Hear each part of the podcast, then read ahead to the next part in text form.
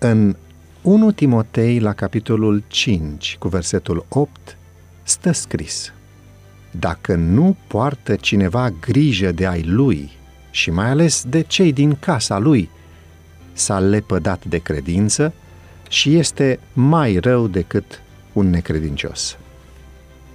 Pe cruce fiind, Mântuitorul impresionează prin grija pe care o poartă mamei sale, pe care o încredințează lui Ioan.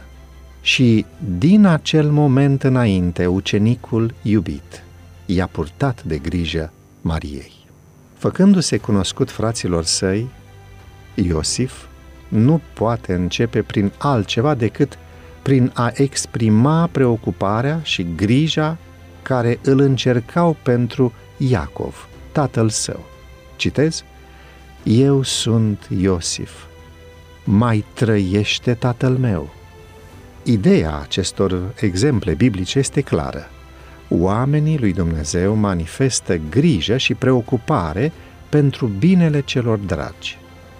Acum când stai la rugăciune și ai inima deschisă înaintea lui Dumnezeu, întreabă-te, te raportezi tu la cei dragi ai tăi cu spiritul de grijă recomandat de Biblie? Da, înțeleg prin aceasta grija pentru nevoi fizice, hrană, adăpost, îmbrăcăminte, etc.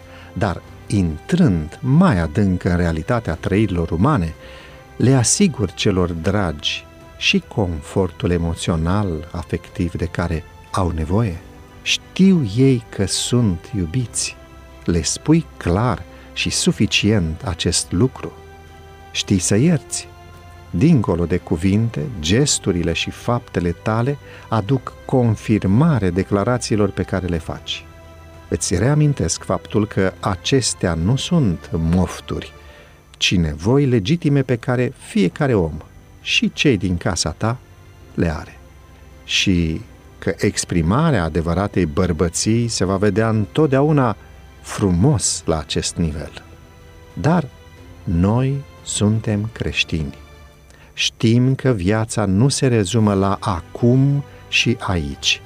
Cunoaștem așteptările pe care Dumnezeu le are de la noi și trebuie să ne adresăm și nevoilor spirituale ale celor pe care îi iubim. Tu ca tată, ești preotul familiei tale. Tu, ca mamă, ești primul misionar al copiilor tăi. Tu, în calitate de fiu sau fică, îți aduci contribuția la bunăstarea spirituală a întregii familii, mijlocind în rugăciune pentru părinți, pentru frați și surori, participând activ la închinarea în familie.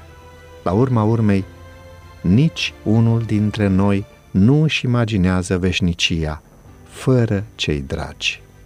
Fie facem ceva în sensul asumării grijii pentru bunăstarea celor dragi pe toate planurile menționate mai sus, fie ne-am lepădat de credință și am devenit mai răi decât necredincioșii.